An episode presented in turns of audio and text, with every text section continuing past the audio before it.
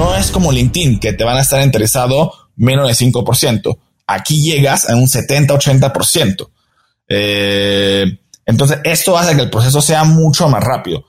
Y ahora un cambio interesante es que muchos grandes corporativos, de hecho te diría que es una de las mejores cosas que nos ha pasado después del COVID, ha entrado uno, y desde ahí, sobre todo este año, han empezado a entrar muchos muy grandes que están creando equipos muy grandes de talento digital, y la verdad tienen dificultad de atraerlo, porque si tú publicas en los portales te llega nada, en serio, no te llega el talento.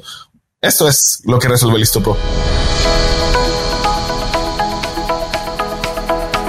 Hola, has venido a escuchar nuestras historias, ¿verdad?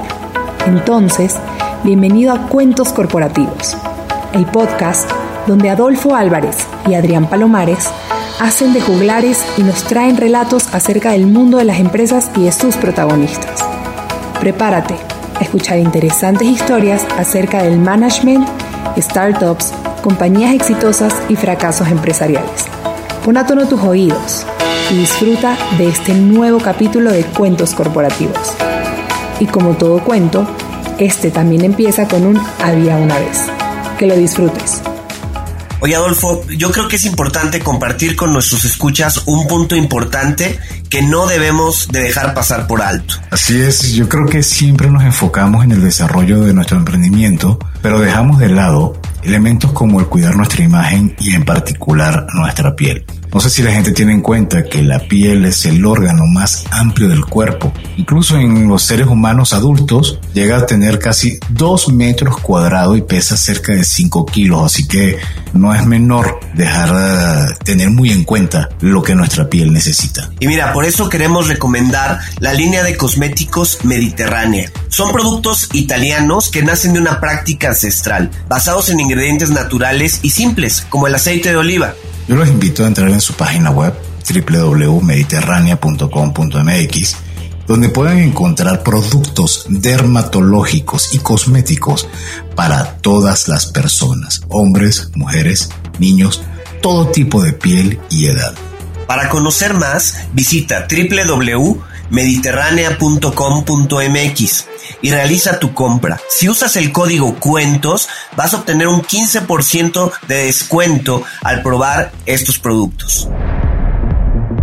Hola a todos y bienvenidos a un nuevo episodio de Cuentos Corporativos. Somos Adolfo Álvarez y Adrián Palomares y nos sentimos muy contentos de que nos estén escuchando. Cuentos Corporativos es el podcast que relata la historia de mujeres y hombres que construyen, emprenden, innovan, se equivocan, fracasan y en la mayoría de los casos vuelven a comenzar. Vamos a escuchar las historias de vida de ejecutivos, emprendedores, coaches, líderes, atletas, músicos, chefs, científicos, bueno, una infinidad de profesiones. Es gente excepcional, a quien retamos a contarnos sus vidas y secretos, con el fin de que podamos aprender de ellos. Y es así que comenzamos este nuevo episodio diciendo las palabras mágicas. Había una vez un joven nacido en Italia, que después de graduarse en la London School of Economics, ingresa a trabajar para Rocket Internet, empresa para la que lanzó múltiples negocios en Latinoamérica.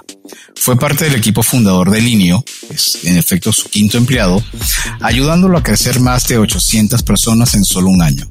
Y luego fundador de Hello Food, una plataforma de food delivery que creció de 0 a más de 300 empleados antes de ser adquirida por Delivery Hero.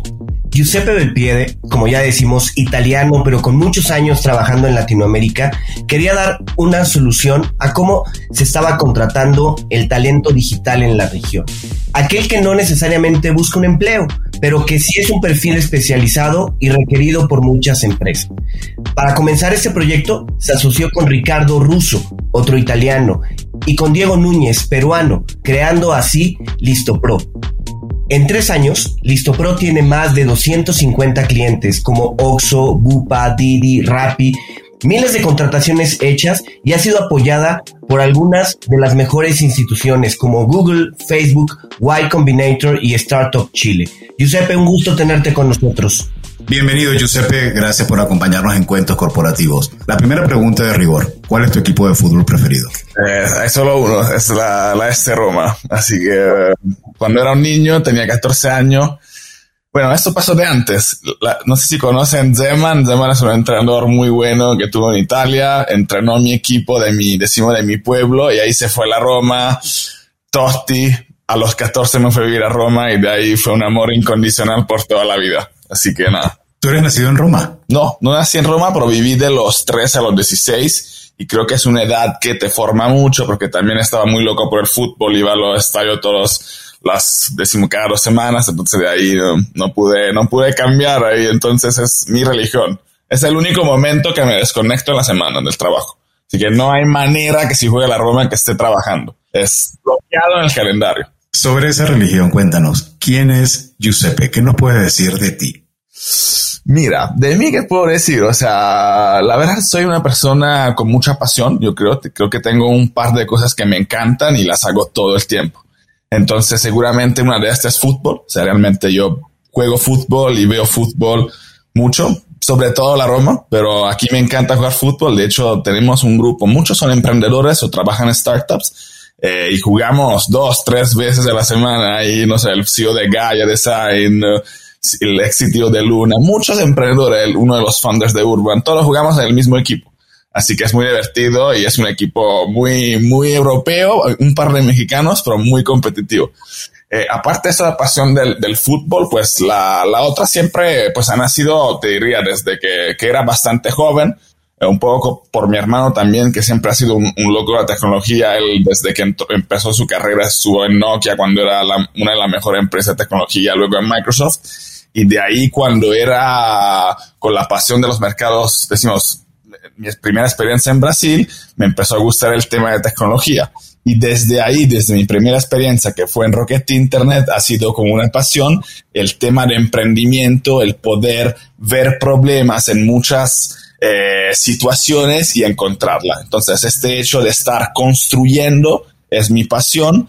Al día de hoy, también depende del momento. En este momento sí estoy totalmente enfocado a Listopro, incluso el fin de semana, pero hay veces como extra ideas de poder construir algo nuevo, que son mis dos grandes pasiones, ¿no?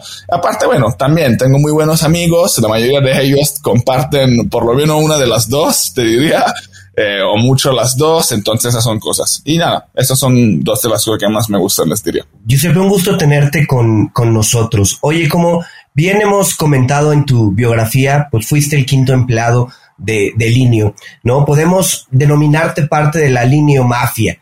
¿Qué nos puedes comentar de esta etapa? ¿Qué te dejó tu paso por Linio?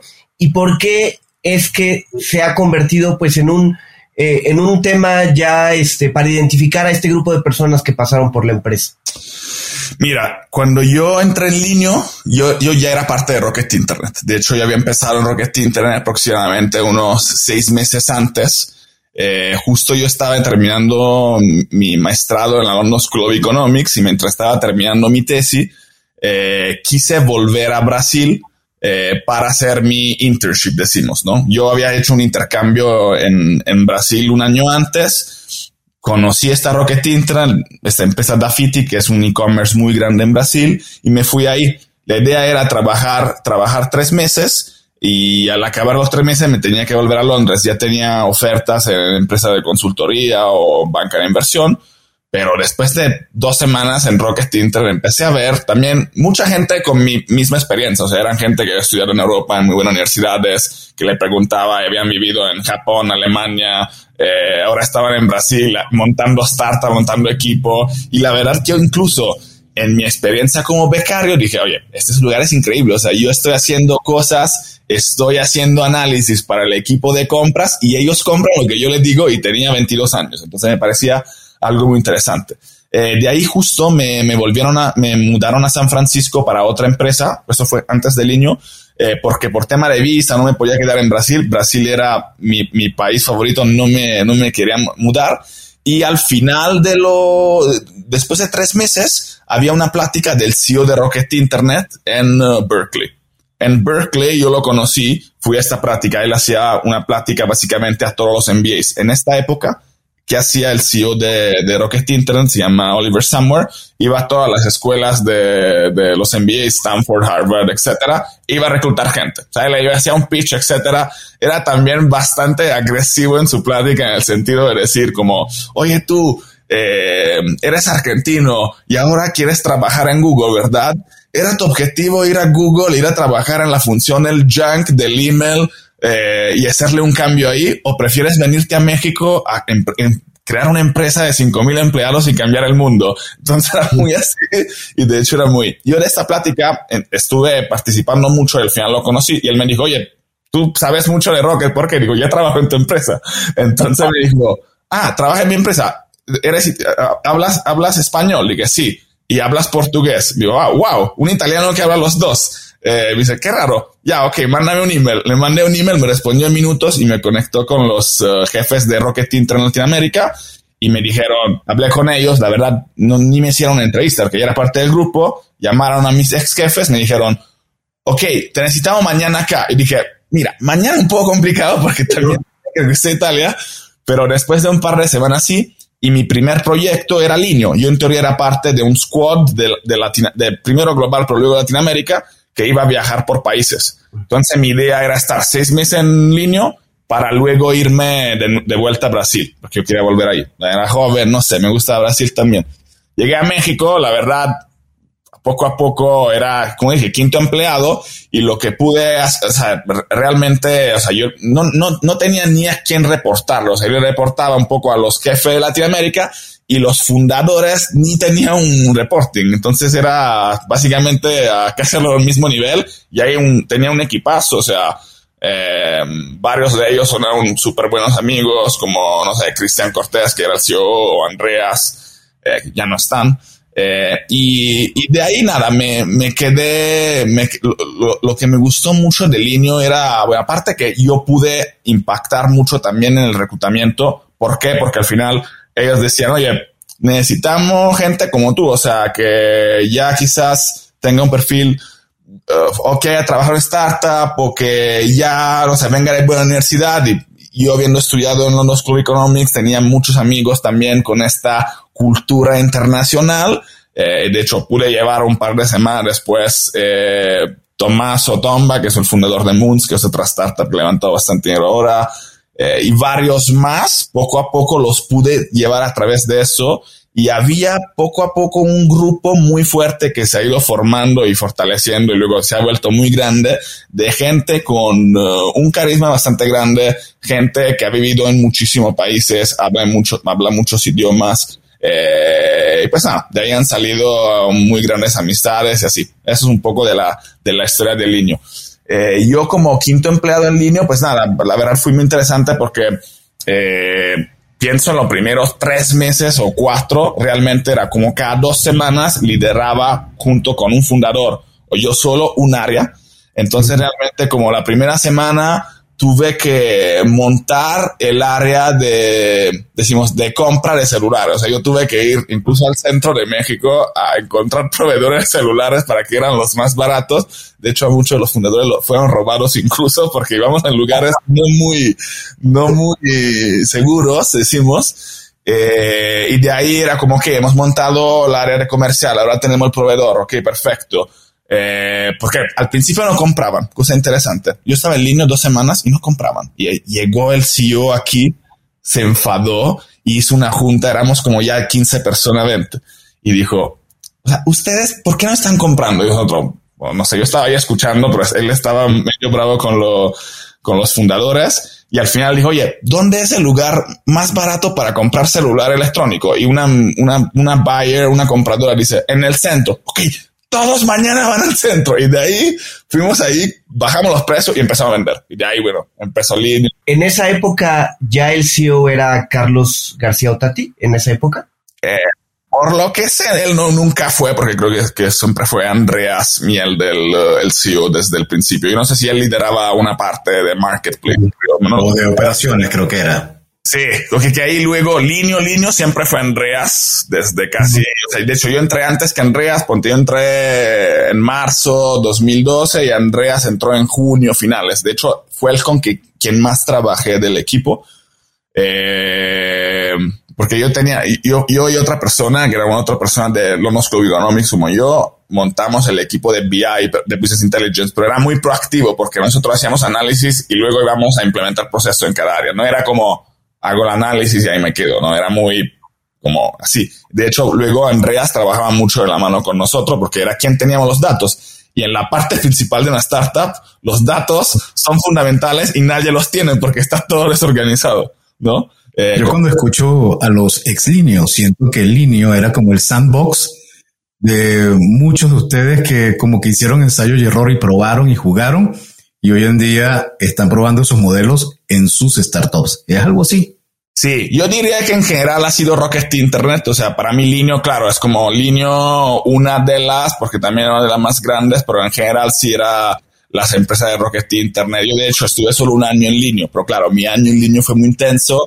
Y luego me fui a otra empresa que era un food delivery, siempre de Rocket, que empezamos de cero. Y la verdad también la historia de Hello Food, de hecho, fue muy exitosa a nivel global. O sea, ahora una empresa, Hello Food aún existe en un sentido, es parte de Delivery Hero, que es una empresa que vale varios billones, ¿no? Incluso quizás tuvo más éxito que Linio, aunque la gente no sabe porque, pues, o sea, fue cambiando de nombre, etcétera, ¿no? Pero sí, seguramente, o sea, si al final lo que te da Rocket Internet, que es algo positivo y negativo para ellos, creo que es un lugar de corporate entrepreneurship, o sea, es emprendedorismo corporativo. Como ustedes tienen cuenta corporativo, es parecido. O sea, si eres emprendedor y te dan equity, etcétera, pero decimos que quizás el equity que te dan no es tan competitivo, y sobre todo, o sea, al final tienes ya una parte ya estructurada cuando vas en Rocket. Quiere decir, nunca empiezas de cero en Rocket. O sea, en Rocket tú empiezas de 1 y luego quizás aprendes de 1 a llegar a 100, pero no aprendes del 0 a 1 porque ya tienes un equipo de producto, tecnología en Alemania, ya tienes capital, ya tienes la idea, ya tienes quizás el día que empieza un equipo de marketing en Alemania que te ayuda, pero luego quizás toda la parte pues de growth, de crecimiento, de comercial, etcétera, estar en el país. Esta no, esta es de cero, pues la tienen que asegurar. Y de hecho yo diría que mucha gente buena de Rocket, mucho tiene un perfil de como de crecimiento, cómo hago para crecer, más que de tecnología. O sea, de verdad, de hecho yo cuando salí de Rocket, lo primero fue buscarme a alguien de tecnología que no había trabajado en Rocket Tecnología, porque tecnología probablemente no es su fuerte. Y de hecho creo que Rocket incluso hubiera podido ser mejor en varias empresas teniendo mejor tecnología. O sea, es una excelente escuela para growth, para crecimiento. O sea, y de hecho de ahí hay mucha gente. Hay gente muy buena o analítica en performance marketing o quien es buena comercialmente en desarrollar negocios y así.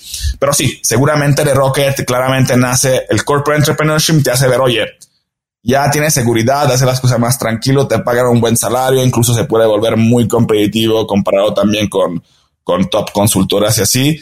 Y claro, al final muchos de nosotros, o sea, yo creo que salí de Rocket con 27 años más o menos, pero ya había tenido como 4 años con ellos. Entonces, y ahí creo que también salirte, quizás ahorrado un poco. O sea, creo que con Rocket sí pude ganar los 3 capitales fundamentales. Creo que es como un poco de capital financiero para poder incluso estar bastante tiempo sin ganar dinero, estar tranquilo. El segundo, el social. O sea, si lo piensas, de Rocket hay ahora 2. O sea, 2. Si pienso gente que tiene, no sé, los managers de Listopro, todos aparte del sitio son ex Rocket. Entonces, claramente impacta a mi equipo. Entonces, segundo capital y humano, pues también, porque me formó, o sea, pude aprender de todo. Aprendí, o sea, desde performance marketing, yo he hecho mismo campaña por 2-3 meses en Google AdWords, en Facebook AdWords, he aprendido MySQL y he hecho, o sea, bastante cosas de business intelligence, he aprendido a vender, he aprendido, o sea, sí, claro, te da los 3 y ahí al final la gente con estos 3 capitales te das cuenta, oye, pues ya mejor lo hago solo y lo intento, porque si ya lo estoy haciendo el trabajo para alguien, porque al final eres como dije, más un gestor, más que un emprendedor, ahí fue más fácil para muchos hacer el cambio, ¿no? También te das cuenta que hay posibilidad de hacer empresa levantando mucho capital, etcétera. Yo, por ejemplo, tomé una vía un poco diferente de varios, porque algo también, y quizás a futuro lo cambiará, pero cuando me salí de Rocket, hice una primera startup y levanté dinero, casi como $500,000 con una presentación en un mes. Nada. Y la verdad, ¿sabes qué? Al final sí, esta empresa la hacía con mi hermano, etcétera, y era muy, muy como... En inglés el término es far-fetched, yo creo, como si pasa va a ser un hito loco, pero difícil de llegar a hacerlo. Al final, el primer modelo no funcionó, era más un social network, tuvimos que pivotear, empezamos a facturar, etcétera, pero por temas... ¿Cómo se llamaba ese emprendimiento? Duró esto fue inmediatamente después de Rocket. Estuve como un año y pico, bastante poco tiempo. ¿Pero cómo era el nombre? Startup. Era un producto que al final se volvió en una aplicación para que, decimos, escuelas, universidades en Estados Unidos, Puerto Rico, Inglaterra, en varios lugares, muchas escuelas internacionales pudieran utilizarlas para desarrollar su network de alumni, fundraising. Luego, de ahí, un poco también por tema, o sea, el tema principal, cuando me fui, yo estaba viajando por todo el mundo, tenía equipos de desarrolladores en Serbia, novia, primero en Chile, en Londres, ahí un poco loco, entonces así, pero luego lo que me estaba sintiendo, estaba sintiendo que estaba echando de menos México, sentía que había muchas oportunidades aquí, y también el pivot que tuvimos que hacer del primer modelo al segundo, ya acabó en algo que no me gustaba mucho, y también preferí como emprender más con gente con quien ya había trabajado más que con familia, ¿no? Que también el tema de familia es muy complicado para emprender. Y ahí me vine a Listopro, y cuando empecé Listopro cambié bastante, o sea, como que ahí tuvimos bastante dinero, o sea, al principio, con una PowerPoint, etcétera, $500,000 sí es bastante dinero, pero siento que tipo empezamos a encontrar dinero cuando estábamos acabando el dinero. Entonces, como que todo el dinero lo utilizamos, contratamos mal, utilizamos mal, etcétera. Entonces, y luego me empecé a ver otro mundo de emprendedores súper exitosos que han creado sus empresas con cero o muy poco capital, enfocándonos a hacer dinero. O sea, yo primero hago dinero, luego veo. Y entonces, cuando yo estuve buscando mi nueva oportunidad, y ahí estaba indeciso si irme a otro startup, de empresa, de hecho, tenía muchas ofertas, etcétera. Pero un objetivo que tenía es, oye, quiero un negocio que yo pueda bootstrap, o sea, que yo pueda escalar sin capital, donde la inversión sea una oportunidad y no una necesidad, y que yo pueda construir un equipo, decimos, remoto, sin que tenga que tener operación, decimos, físicas, y ojalá a futuro lo pueda vender en más mercados, o sea, no solo en un país. Y ahí, para buscar eso, claro, ya estaba enfocado en el mundo de trabajo, entonces sí quería el mundo de trabajo, tenía muchas ideas ahí, pero tenía también estas reglas, entonces tenía que impactar con esto. Y empecé a comparar modelos como de B2B y B2C, ¿no? En el mundo del trabajo. Y para el mundo B2C ya me di cuenta que era imposible hacer un negocio escalable y que sea, o sea, rentable, porque estos negocios tienen que darle mucho capital o muchos años, y cuando ya se hacen muy grandes, en teoría puedes lograr pues economías de escala para ser rentable. Eliminé el B2C. De hecho, te diría que en el modelo B2C de trabajos, por ejemplo, no sé, estas plataformas que hay para pedir gente que viene a tu casa a limpiar o arreglar algo, etcétera, no han tenido éxito a nivel mundial, porque es un modelo un poco difícil. La ganancia que haces por cada transacción es muy baja, y luego también la recurrencia suele ser baja, porque cuando tú encuentras una señora de la limpieza, ya no quieres estarla pagando vía la plataforma, ya dices, oye, haces tú un acuerdo. Entonces, así. Y me eliminé. Y cuando me puse a ver el mundo de B2B, claro, yo tenía mucha experiencia, había contratado a mucha gente, pero ahí seguían varios temas, porque alguien no solo tiene que hacer lo que ha hecho, pero también lo que el mercado pide. Entonces, ahí muchos estaban haciendo tema de trabajadores temporales. Y el tema de trabajadores temporales, honestamente, me puse a buscarlo mucho, y lo que yo sentía, y luego hice un par de pruebas, de hecho, y lancé una página. Creo que se llamaba, ni me recuerdo el nombre, porque tenía Listopro y otra. Y entonces hice pruebas, Y con este temporal, o sea, básicamente logramos rápido tener trabajadores que empresas contrataban, pero, y esta prueba lo tuve que hacer en Chile, por alguna razón. Las empresas transaccionaban y cuando tenían que cobrarle tipo $8, $10, me decían como, ¿cómo te pago este dinero? O sea, entonces no pude cobrar nada. Dije, ahí esto me empezaba a oler mal, que era un problema que teníamos con los restaurantes también, cuando eran pedidos chicos, como que decían, te doy $5, ya no te doy, pero poco a poco todo ese dinero suma. Entonces dije, para crear un negocio rentable desde el principio, temporal no hace sentido. Y además, honestamente, un problema aún en Latinoamérica que yo siento que en el mundo del trabajo temporal aún no está tan bien estructurado, hay mucha informalidad, muchas empresas ven la gente de temporal como más como un objeto que una persona. Esa empresa es algo que no me gusta mucho. Entonces dije, no, eso no lo voy a hacer. Un sector muy cuestionado la parte temporal. De hecho, bueno, todos los problemas que tiene el gobierno con las empresas temporales, pero ahí te interrumpo rápidamente. Llegas al modelo B2B, que primero la reflexión que hiciste hace unos minutos es la reflexión que creo que todo emprendedor tiene, ¿no? Hacia dónde me muevo, donde necesite menos capital y que pueda ir escalando sin tener que recaudar grandes montos y que no sea dueño yo de mi empresa, etcétera. Pero sobre este punto, y creo que es de hecho Adrián y yo lo debatíamos un poco, ¿no? El mundo el mundo del headhunting en internet tiene mucha historia, y Monster, OCC, etcétera, y LinkedIn incluso, que creo que LinkedIn es una de las plataformas sociales más antiguas, incluso más antiguas claro. que Facebook. Ahora, tu plataforma, ¿dónde está la diferencia? ¿Cómo sientes que hay esa necesidad y dónde vienes tú a romperla y ayudar con ese espacio que estaba haciendo falta?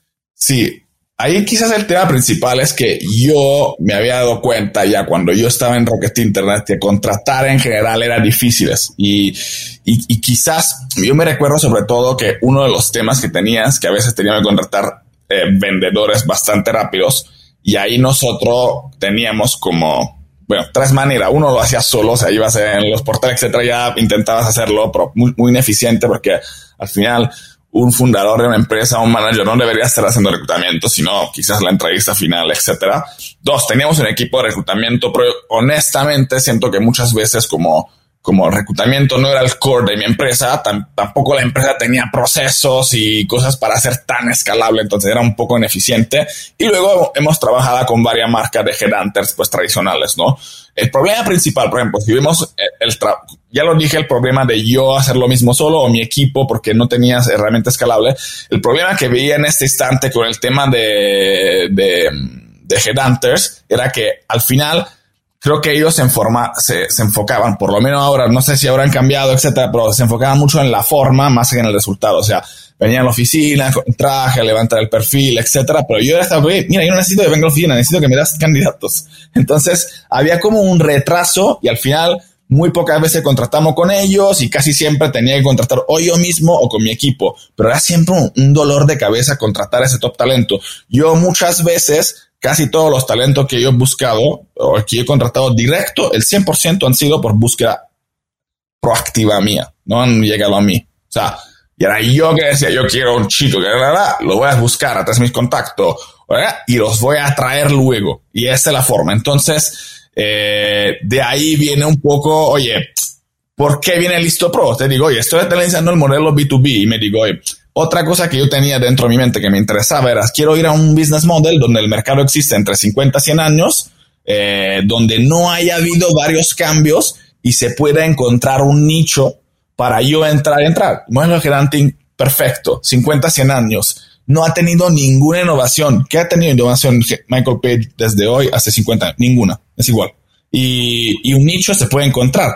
El nicho iba hacia, cuando empecé era muy chico, era como talento de ventas junior para startups, casi era súper, con el objetivo de ir creciendo, que de hecho es lo que ha pasado. Entonces, cuando empecé ahí a pivotear, hice la prueba, etcétera, empecé a tener varias empresas que poco a poco, sí necesito vendedores ya, ok, pero yo, o sea, ellos los querían ya prefiltrados, como los que eran antes, pero rápidos, como una plataforma. De ahí empecé a ver, empezó a crecer. Y ya poco a poco el Listopro ya empieza a tomar forma. Oye, wow, estamos creciendo, estamos haciendo dinero, ya nos podemos pagar salarios, wow, ya podemos crecer. Y de ahí no levanta el dinero. Entonces empecé a crecer, etcétera.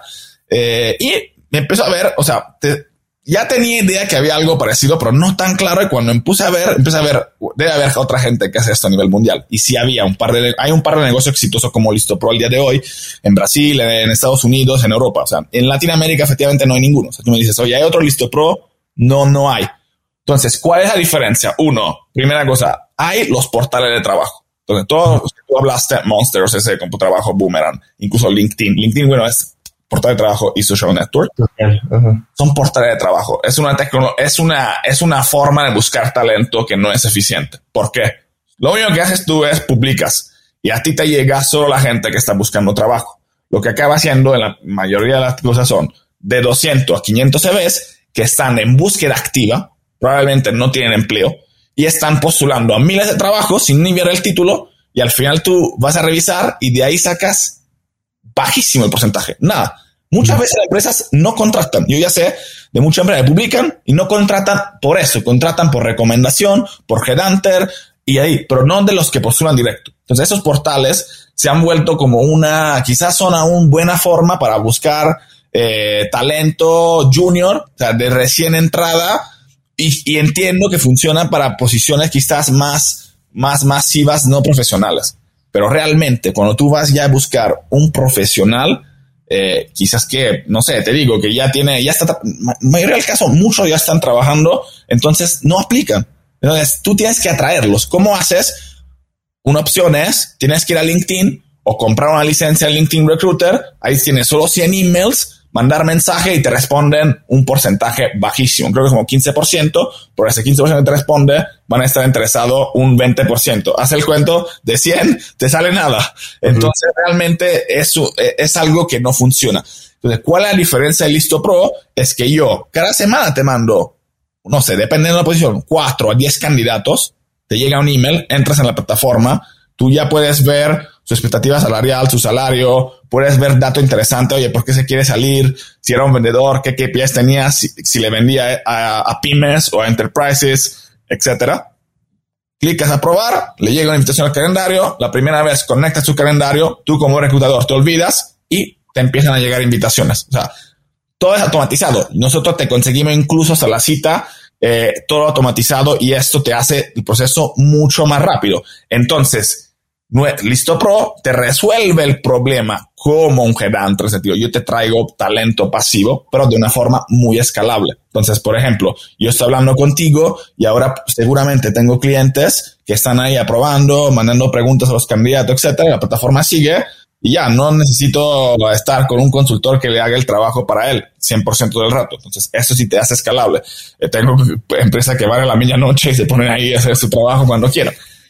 Y realmente ya hemos creado una plataforma que logra, tiene sí unos puntos de contacto humano, o sea, los candidatos sí pasan por lo menos una videollamada con un consultor, pero todo el resto es básicamente automatizado, lo hacen ya la plataforma. Entonces eso nos hace mucho más rápido. Y para el mundo en que nos encontramos, donde al día de hoy está pasando algo también con COVID que nos está llevando varios beneficios. O sea, uno, todos quieren talento digital, todos quieren o desarrolladores, o en tecnología, product manager, desarrolladores, diseñadores, porque todos están creando productos digitales o están creando fintechs o servicios financieros digitales. Quieren gente de finanzas pero con este enfoque, o quieren vendedores de software o quieren gente de marketing digital. Y nosotros hemos logrado con este tiempo crear la red de talento digital más, o sea, realmente la más grande. No hay nadie que tiene una red tan grande de talento digital ya precalificada. Pues nosotros los conocemos, han hecho pruebas, han puesto sus datos, mucho más que el LinkedIn, tenemos mucho más datos, han hecho entrevistas con nuestro cliente. Entonces, al final, tenemos mucha facilidad cuando tú dices, yo quiero un vendedor de software as a service que haya trabajado en una fintech, que quiera ganar $3,000, yo te los puedo dar ahora, o sea, inmediato. Y como yo sé cuándo han sido activos en la plataforma, etcétera, yo puedo saber si sí o sí van a estar interesados. Y cuando tú invitas a 5 candidatos, 4 van a estar interesados. No es como LinkedIn, que te van a estar interesados menos de 5%. Aquí llegas a un 70-80%. Entonces, esto hace que el proceso sea mucho más rápido. Y ahora un cambio interesante es que muchos grandes corporativos, de hecho te diría que es una de las mejores cosas que nos ha pasado después del COVID, ha entrado uno y desde ahí, sobre todo este año, han empezado a entrar muchos muy grandes que están creando equipos muy grandes de talento digital y la verdad tienen dificultad de atraerlo porque si tú publicas en los portales te llega nada, en serio, no te llega el talento. Esto es lo que resuelve Listopro. Oye, Adrián, en estas conversaciones con diferentes emprendedores, uno se da cuenta del nivel de energía y concentración que le dedican a su proyecto, ¿cierto? Sí, la verdad es que a veces es impresionante, ¿no? Sabemos que los proyectos los llevan a situaciones de mucho estrés o dificultades para dormir. Pero bueno, ahora yo sé que cada vez son más personas los que recurren a vitaminas y suplementos alimenticios para conseguir sus metas. De hecho, leía que en Estados Unidos 3 de cada 4 adultos toman suplementos alimenticios de forma habitual. Yo creo que en esto vale la pena que todos nuestros oyentes conozcan la propuesta de Mi Salud con Z. Es una startup mexicana que está revolucionando la forma de consumir vitaminas con un enfoque basado en la personalización. Entras a la web, haces un test, te van preguntando por tu edad, preocupaciones, hábitos, alimentación y con base a tus respuestas, ellos te recomiendan la combinación de vitaminas que más te puede ayudar. Si quieren conocer más y probarlo, los invitamos a visitar www.misaludconz.com, realizar el test y adquirir sus productos usando el código CUENTOS, con el que van a obtener un 20% en su primera compra. Ahorren en sus suplementos y permitan que su cuerpo se sienta mucho mejor. Les invitamos a que entren a www.misalud.com y usen el código CUENTOS para un 20% de descuento y así tengan una mejor calidad de vida. Giuseppe, ¿se enfocan solo a la parte digital o tienen todos los perfiles? Y la otra pregunta, ¿manejan también todos los niveles de sueldos o se enfocan a una gama alta de la organización? Mira, te diría, uno, en general nuestro fuerte es cuando es especializada y va probablemente en un salario de 30,000 pesos a 250,000, 300,000. O sea, esto es como todo este rango. Entonces va como de un mid junior, mid senior y bastante senior también. Sí es básicamente muy enfocado en digital aún, pero ojo, o sea, lo que pasa de digital, que ya creo que es una palabra pues bastante amplia, porque digital no quiere decir que haya solo trabajado en un startup, no quiere decir que solo puede decir también hayas trabajado en empresas de tecnología o de IT, o sea, un soft tech o empresas que ya no son startup, una Amazon ya no es un startup, pero también un corporativo que está digitalizando su empresa, o sea, hay dos de las industrias que más están digitalizando y que tienen mucho talento digital. Muchos quienes son retail y banca, que de hecho te diría, tenemos ya muy grandes marcas de las dos que han empezado a contratar ya a nosotros y pues realmente le estamos resolviendo un problema grande, que tienen que contratar rápido, top talento y no están logrando con otras formas llegar a este. ¿Qué sientes tú que va a ser el próximo paso de Listopro? Hoy en día, entonces, ya tienes todo el proceso para hacer el B2B, la forma para que el área de recursos humanos pueda conformar bien su proceso de búsqueda. Pero ¿hacia dónde quieres ir? Mira, ¿hacia dónde quiero ir? O sea, nosotros, eso ya desde un tiempo realmente queremos llegar. Hemos empezado el negocio desde ser un marketplace transaccional y pagado por contingencia. ¿Qué quiere decir esto? Yo simplemente conecto candidatos con empresas y las empresas me pagan solo cuando contratan y estamos transicionando el modelo a un SaaS, un software como servicio donde las empresas me puedan prepagar recurrente. Incluso ellos pagan más por lo que utilizan. Quizás pagan menos, pero para Listopro es más recurrente, más predictible y ahí puedo escalar más rápido.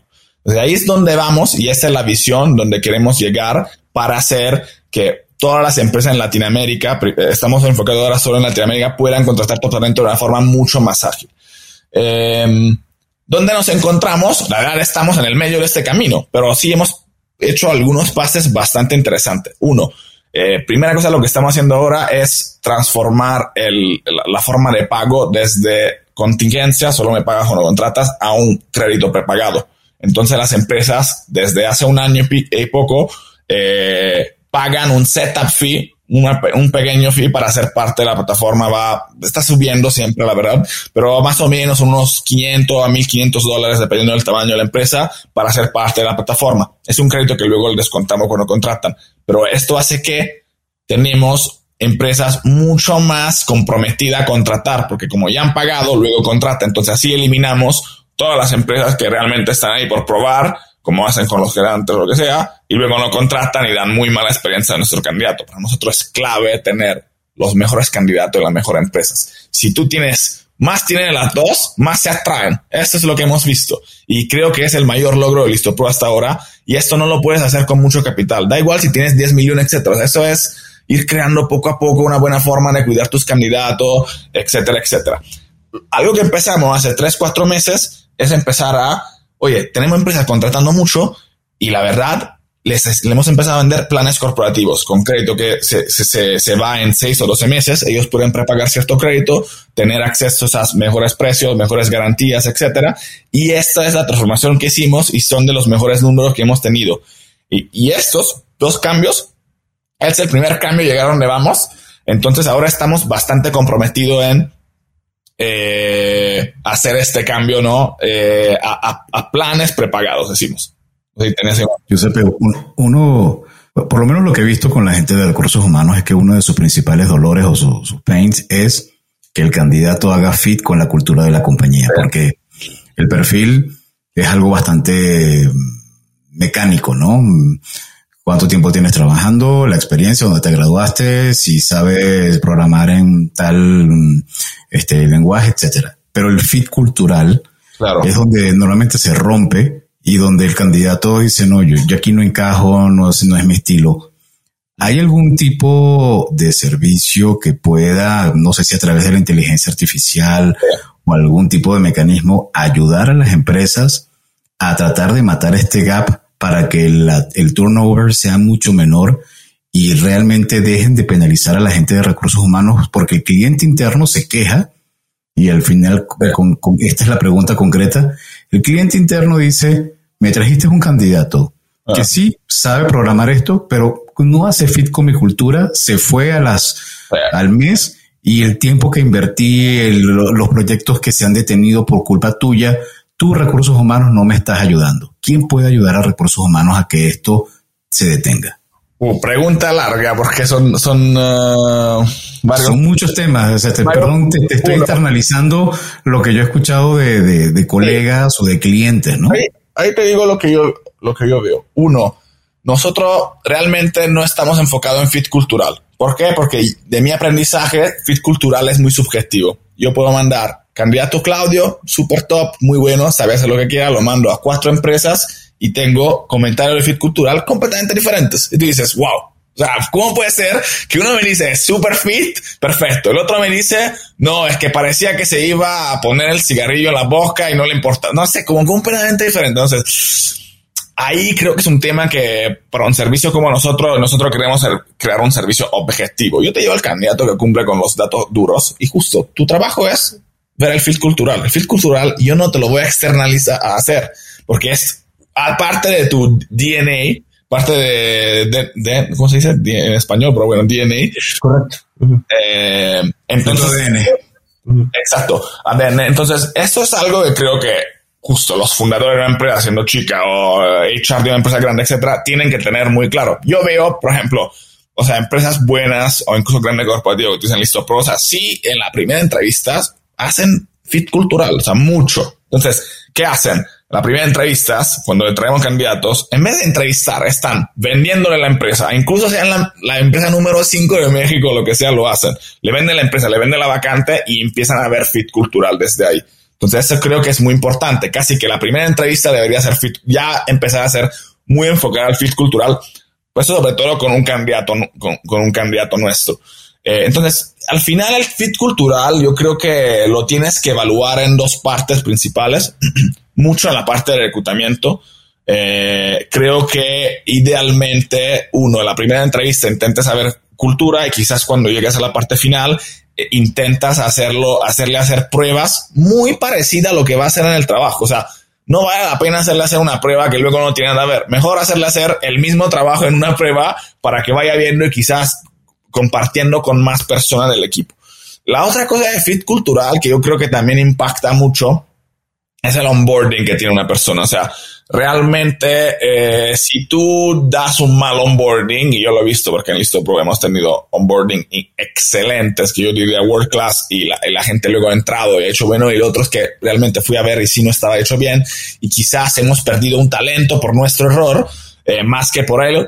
Entonces sí creo que también mucho que yo veo varias empresas creen que tipo todo es parte de reclutar, pero oye, si tú tienes un onboarding malo, también esto impacta. Quizás alguien se desmotiva. O sea, alguien se va a motivar mucho si tú empiezas y tienes un onboarding. Nosotros como, oye, ahora hay onboarding que tú entras, primer día hay un video mío y te va guiando lo que tienes que hacer y poco a poco, y tienes una vista en una herramienta que utilizamos tipo Trello, donde ellos van moviendo todo lo que hacen, van haciendo pruebas. O sea, sí creo que la gente que entra ahora en Listopro es mucho más motivada de 6 meses donde era un caos, no entendía nada y el onboarding era malo. Entonces, el tema cultural creo que es, o sea, sí es subjetivo, hay que ponerlo casi en la primera entrevista y luego hacer que el trabajador haga algo parecido, interactúe con más personas y el onboarding sea muy fuerte. Esto cómo lo puedes, delimitar, ¿no? Claramente, las primeras dos partes son las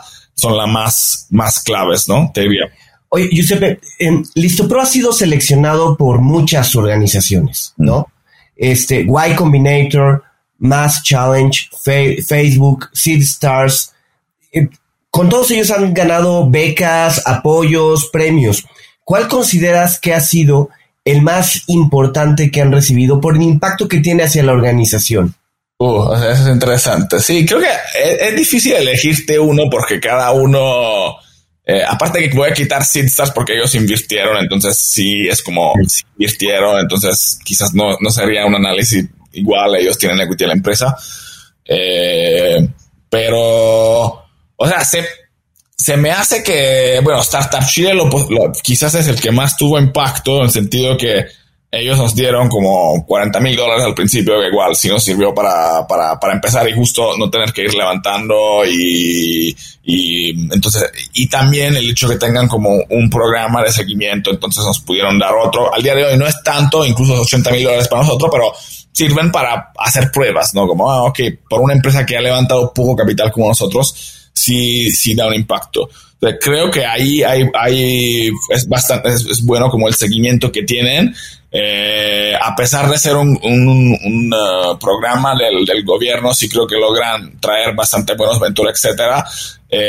Y el otro, o sea, sí también creo que Google for Startups lo hizo bastante bien, aunque era su primer programa remoto, etcétera. Entonces, pudieron como hacer un programa más que para mí me gustó, que era, pudo involucrar varias personas de mi equipo, a veces como mi equipo de tech, con el design, y había plática interesante, como eso me gustó, que lograron como dar impacto a más áreas, más que para mí directo, porque quizás habiendo estado en tantos, ya no sentí tanto aprendizaje después de haber hecho mucho año, etcétera, etcétera. Pero sí, esto me gustó. Giuseppe, realmente ha sido un espacio donde nos ha permitido entender un poco más, porque es muy complejo el mundo del reclutamiento y, como tú dices, tiene años desde...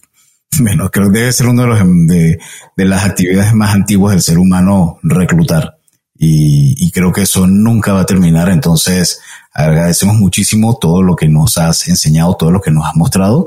Y ahora quisiéramos ir a una parte que son las preguntas que llamamos obligadas dentro del espacio de cuentos corporativos. Y como se llama cuentos corporativos, una de las preguntas que primero tenemos que hacer es si a Giuseppe Belpiede le gustan los cuentos. ¿En qué sentido los cuentos?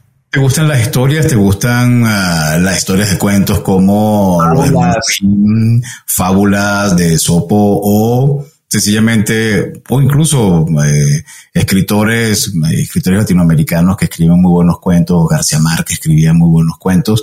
Sí. Hay gente que no le gusta. Mira, no le gusta el género de los cuentos. Mira, es algo que estoy trabajando en él. O sea, sinceramente sí estoy... De hecho, mi esposa es... así, o sea, tengo libros de García Márquez y lee 60 libros al año. Yo leo mucho de business, entonces estoy intentando hacer eso. Me gusta mucho historias ahí cuando, o sea, por ejemplo, más que historias, por ejemplo, un libro que me gusta que no era de business, por ejemplo, es sapiens o homo deus, como cuando haya como algo científico que te haga ver por qué funciona el mundo. Estos tipos de cuentos me gustan. Claramente, oye, es normal que al ser emprendedor sí me gusta leer historias de emprendedores o así, porque de verdad sí creo que es difícil serlo.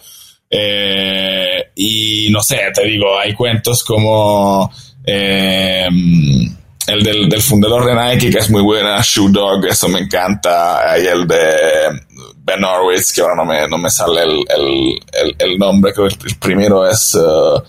no el de cultura, el primero que hizo es increíble, ahora no me está veniendo el nombre, lo voy a buscar porque sí es increíble. Pero sí, me gustan bastante cuentos, por ejemplo, de emprendedores, así, The Hard Thing About Hard Things, este es... Ah, sí, siempre... Creo que el 80 o 90% de nuestros invitados siempre recuerdan el de The Hard Thing About the Hard Thing. El libro es increíble y el de Nike también son dos libros de verdad muy, muy, muy buenos, que me gustan. Pues sí, hay otro libro que quizás ahí, o sea, me han gustado, que me han impactado un poco en la forma de pensar. Así, por ejemplo, Principles de Ray Dalio se me hace muy bueno porque te puede crear una estructura para organizar tu business y también tu vida personal. Nada, sí, o sea, estas son las cosas que más estoy leyendo y estoy viendo, pero sí, en cuentos es algo que tengo que mejorar, y de hecho tengo a mi papá que cada vez me reta para empezar a leer libros de Dumas, o así como, es algo que vamos a ir desarrollando en los próximos años, porque si no todo es business, también hay un aspecto. Por suerte tengo quien me está cerca que ve el mundo de otra forma, el arte, leer, y esto sí es algo que aprendo, por ejemplo, con mi esposa, así que... Giuseppe, ¿alguna aplicación móvil o gadget tecnológico que utilices en tu vida profesional, ya sea para coordinar equipos, para comunicar, que nos puedas recomendar? No quiero presumir, pero sí sé mucho de eso. ¿Por qué? Porque llevo años montando... O sea, la verdad, yo utilizo Slack y creo que nadie en Rocket utilizaba Slack. Fui el primero. Yo lo implementé porque siempre me encantaba el mundo de software, cómo optimizar el trabajo remoto. Porque yo trabajaba remoto desde 2012 que empecé. Tenía equipo regional. Siempre trabajé remoto. Y lo que digo a todos es tu software son tu oficina virtual. Tienes que invertir en él. Al día de hoy, a mí me encanta Notion. Es como trabajamos todo el rato ahí. O sea, Notion es nuestra oficina virtual. Tú en Notion tienes todo el wiki de la empresa. O sea, quiero saber cómo es el proceso de venta. Buscas y te dice cuál es, etcétera. O hay todo el project management. Entonces, cada de mi reporte tiene, decimos, una tabla en estilo Trello por hacer, estoy haciendo, etcétera. Y todo se puede ver ahí. También puedes formar vista Excel por si quieres tener tracking de ciertas cosas. Entonces, ahí es nuestra oficina, donde está todo. Y es la herramienta número uno imprescindible en este momento. Es mucho mejor que Google Docs, porque Google Docs 1, no sé por qué, es terrible para buscar. Google es la mejor empresa de búsqueda para anuncios, pero para Google Docs, terrible. Yo cuando busco algo no me encuentro nada. Entonces, ya así. Y luego Google no tiene esta flexibilidad para incluir... O sea, Notion al final te reemplaza Trello, te reemplaza Airtable, varias herramientas bastante poderosas, pero en Notion haces todo. Entonces puedes crear databases dentro, es muy fuerte. Otra clave, Loom. Esto es como... que no sé si la conocen, Loom, pero... ¿Cómo Loom se escribe? L-W-M. Yo lo utilizo para vídeos a clientes, vídeos internos, todo. O sea, es como... Yo ahora puedo hacer un video, clico un botón, Loom, me hace un video y en un segundo tengo el link y te lo mando. O sea, eso te puedo hacer en segundos. Desde el celular, increíble la experiencia. Clicas Loom, haces el video, bam, y mandas el link. Como hace algo que parece como que lo podrías hacer de otra forma, pero si lo haces de otra forma te tardas 5 minutos más, 10. O sea, es como hacer un video, subir el file a YouTube y mandar el link. ¿Cuánto te vas a tardar? Inténtalo hacer con Loom, va a ser 100 veces más rápido. Y esto que hace que al día de hoy, yo creo que uno de los errores más grandes que hacen todos, yo también lo he hecho, pero creo que lo estamos limitando siempre mejor, es muchas llamadas. O sea, la llamada tiene que ser para definir y cerrar, no para discutir. O sea, para discutir, si es mejor si puedes tomarte un café, o bueno, si no se puede, si tómate un café, etcétera. Pero hay muchas reuniones inútiles donde realmente yo creo que lo que se intenta hacer es creamos en Notion un doc, yo te comparto por qué quiero la reunión, siempre empezar con por qué la reunión, qué vamos a hacer, etcétera. Tú me comentas, ya, ok, esto es lo que vamos, y en la llamada solo hablamos de esto, que son los únicos puntos de que no estamos alineados, etcétera, ya, cerrado, y se escribe, cerrado. Es así. Y el Loom me sirve para justo cuando tengo que explicar algo, por ejemplo, a mi equipo de producto, tecnología, oye, te explico, mira, ese es el problema, bam, y lo adjunto a las específicas de algo que quiero crear, y esto hace que no me tenga que llamar porque ya está explicado por video. Entonces, al final, un video de 30 segundos me quita una llamada de 5 minutos, multiplícalo por 10 videos, son mucho tiempo que ahorro. Entonces, es un hack muy fuerte. También lo utilizamos para capacitación de clientes. Entonces, clientes, oye, ¿cómo puedo ver la referencia de un candidato? Tiene la guía y ahí le he escrito 3 líneas, clica en el video y hay un video de mí o alguien del equipo que le explica. Entonces, todo está explicado con guías también y videos, ¿no? Excelente. Estas dos son para mí como las dos ahora. Hay otros también que utilizo, o sea, les digo, otra que no es tan fundamental por si nos gusta, que es algo que justo hablaba ayer con otro amigo fundador, que él me dice que quería implementar que cada viernes los empleados puedan dar como un weekly stand-up, o sea, un weekly report, donde dicen, ¿qué has logrado hoy? ¿Qué objetivo tiene la próxima semana? ¿Qué problemas has tenido? ¿Has tenido algún blocker? Y yo esto ya lo tengo implementado. Se llama Friday.app. Cada viernes a las 12 de la tarde llega un email a todos. Si no respondo, llega un follow-up. Si no respondo, llega un follow-up. Hasta que lo hagan. Y lo que me permite ver, mi empresa es un chica, son 35 personas, etc. Pero igual lo veo bastante el sábado. Me despierto a veces, me tardo 10 minutos a leerlo. Y a veces descubro cosas y digo, oye, ¿cómo puede estar pasando esto? ¿Por qué? Yo soy italiano y somos latinos, o sea, no es que me voy a quitar, somos iguales. Así que latinos, italianos, no somos muy directos. Entonces, nosotros estamos, uno de nuestros valores es la transparencia, pero también hay gente nueva o más joven, a veces le puede dar miedo a decirle al CEO que esto, y es una oportunidad para que la gente diga también problemáticas que tengan, y me parece muy bueno. Entonces, eso lo puedes hacer de vos. ¿Se llama? Friday.app, por ejemplo, pero eso es súper simple. De hecho, ni la pago. Las otras dos, por ejemplo, Notion sí la pago, o sea, para el equipo se paga. Loom la pago, creo que para alguna persona porque puede hacer cosas extras, pero también si tienen la versión gratis te funciona súper bien. Y esta Friday.app es gratis, o sea, si quisieras hacer, porque pudieras utilizarlo para todos los updates, puedes hacer, quiero hacer un reporte trimestral, uno mensual, con precios diferentes y todo automatizado, ¿no? Y nada, o sea, es bastante cómodo esto. Y socialmente, ¿cuál aplicación usas más? Twitter, Facebook, Instagram. ¿Ya estás inscrito en Clubhouse? Sí, justo en Clubhouse, sí, justo. Y lo tengo desde 3 semanas, pero aún no lo tengo como algo interesante para ver. Sí, creo que hay plática interesante. He estado en un par, pero esas 2-3 semanas han sido un poco pesadas. Pero sí, creo que sí voy a verle provecho. Te iré a Instagram para amigos, porque sí, y LinkedIn, aunque mi LinkedIn está un poco complicado porque ya tengo o sea, ya es parte de Listopro, entonces sí. O sea, de hecho tengo a alguien que responder el mensaje porque sería imposible. Y sí, te diría mucho Instagram y grupos de WhatsApp con amigos, ahí donde hablamos bastante, ¿no? ¿Y piensas quedarte en WhatsApp o te vas a migrar a Telegram? Ese punto, la verdad, no sé aún. Por ahora es más cómodo WhatsApp. El punto es que también, no sé, todos están ahí. Por ahora WhatsApp, no he llegado a esta decisión aún, no me está interesando aún, la verdad. Oye, sí. Giuseppe, ¿dónde te pueden contactar nuestros escuchas? Si alguien tiene alguna pregunta o alguna consulta. O sea, en LinkedIn igual sí me llega el mensaje bien, entonces ahí sin problema me pueden escribir ahí, encantado de responder, y así, ahí LinkedIn es probablemente el mejor lugar. Sino mi email, giuseppe@listopro.com, ahí lo intento responder el fin de semana. Así que perfecto. En las notas de este episodio vamos a colocar todos los datos de contactos de Giuseppe para que puedan acceder a su LinkedIn, a su email, a sus cuentas en redes sociales. Genial, súper bien. Y Giuseppe, bueno, muchísimas gracias en verdad por habernos acompañado. Creo que esta sesión de hoy es como tomarse un café contigo, y entonces creo que mucha gente va a estar muy contenta de poderte escuchar, porque va a ser como un, no lo digo un masterclass, pero sí un tomarse un café con Giuseppe y escuchar a alguien que con tanta experiencia inspira y puede dar muchos tips que pueden ayudar a cortar y a evitar ciertos errores. Y sobre eso te quisiéramos pedir un mensaje final a las personas que están incursionando, emprendiendo, o que ya están emprendiendo y están en su proceso de scale up.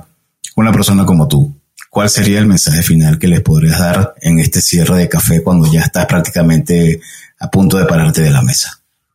Qué mensaje final es, uno, emprenda realmente si tienes algo que realmente te gusta, y no sé si emprender solo por emprender es algo que haría.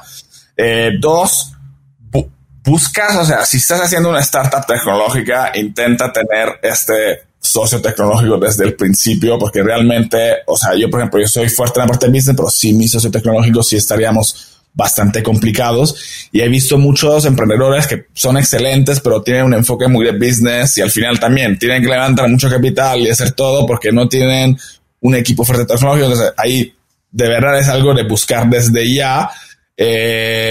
También, oye, intentar a dedicar antes de como lanzarse, levantar capital, así como quizás los primeros meses, si puedes, intentar realmente a ver si es algo que te gusta, si te ves, o sea, posiblemente te puedas caer en esto y no es seguro que te vas a tardar 4 años, 5, puede ser que te vas a tardar 10, 15, quién sabe. Entonces tiene que ser algo que pudiera ser algo que tú le ves visión por 20 años, o sea, no puede ser algo, voy a hacerlo 3 años y luego lo vendo por... No es esto, tienen que tener esto porque luego todo se va.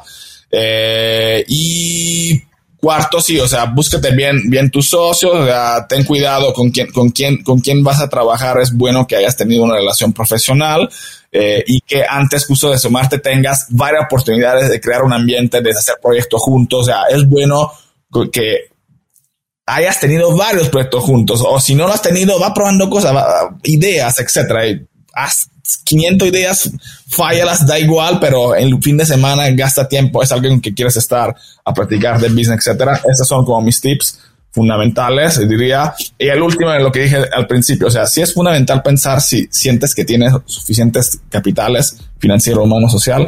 Estos 3 son importantes. Si no tienes uno de los 3, quizás ver dónde puedes ir a agarrar uno que te falta. Si sientes que no tienes un neto suficiente, piensa dónde voy a poder a tenerlo. Si sientes que realmente no tienes dinero en el banco y quieres emprender, o sea, no sé, depende. Pensaría quizás de tener un mínimo de apoyo ahí para luego no sufrir psicológicamente, ¿no? Esos son mis tips. Espero que ayuden.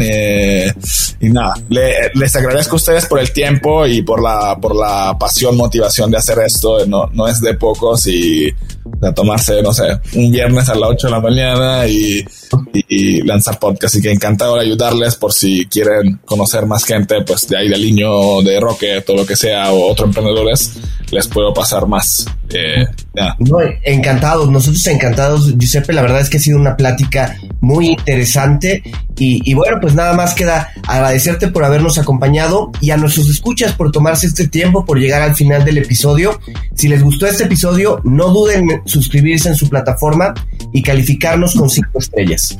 Síguenos en nuestras redes sociales, las van a conseguir en las notas de este episodio. Es importante para que estemos al contacto de lo que viene y de lo que está. Les recordamos que Cuentos Corporativos es un podcast producido por Adolfo Álvarez y Adrián Palomares. La edición de sonido está a cargo de Audica Producción, y en la creación de contenido y soporte de producción contamos con el apoyo de Evangelina García. Y como siempre decimos, las empresas, sin importar su origen, razón de ser o tamaño, tienen todas algo en común: están hechas por humanos. Y mientras más humanos tienen, más contrataciones que realizar y más historias que contar. Y todo cuento empieza con un había una vez. Nos escuchamos en el próximo capítulo. Muchas gracias. Muchas gracias. Gracias por habernos acompañado en este capítulo de Cuentos Corporativos. Ojalá que esta historia haya sido de tu agrado, y sobre todo que te lleves ideas y experiencias que puedas aplicar en tu propio universo empresarial. Esperamos que nos escuches nuevamente, y recuerda, todos los cuentos comienzan con un había una vez. Hasta la próxima.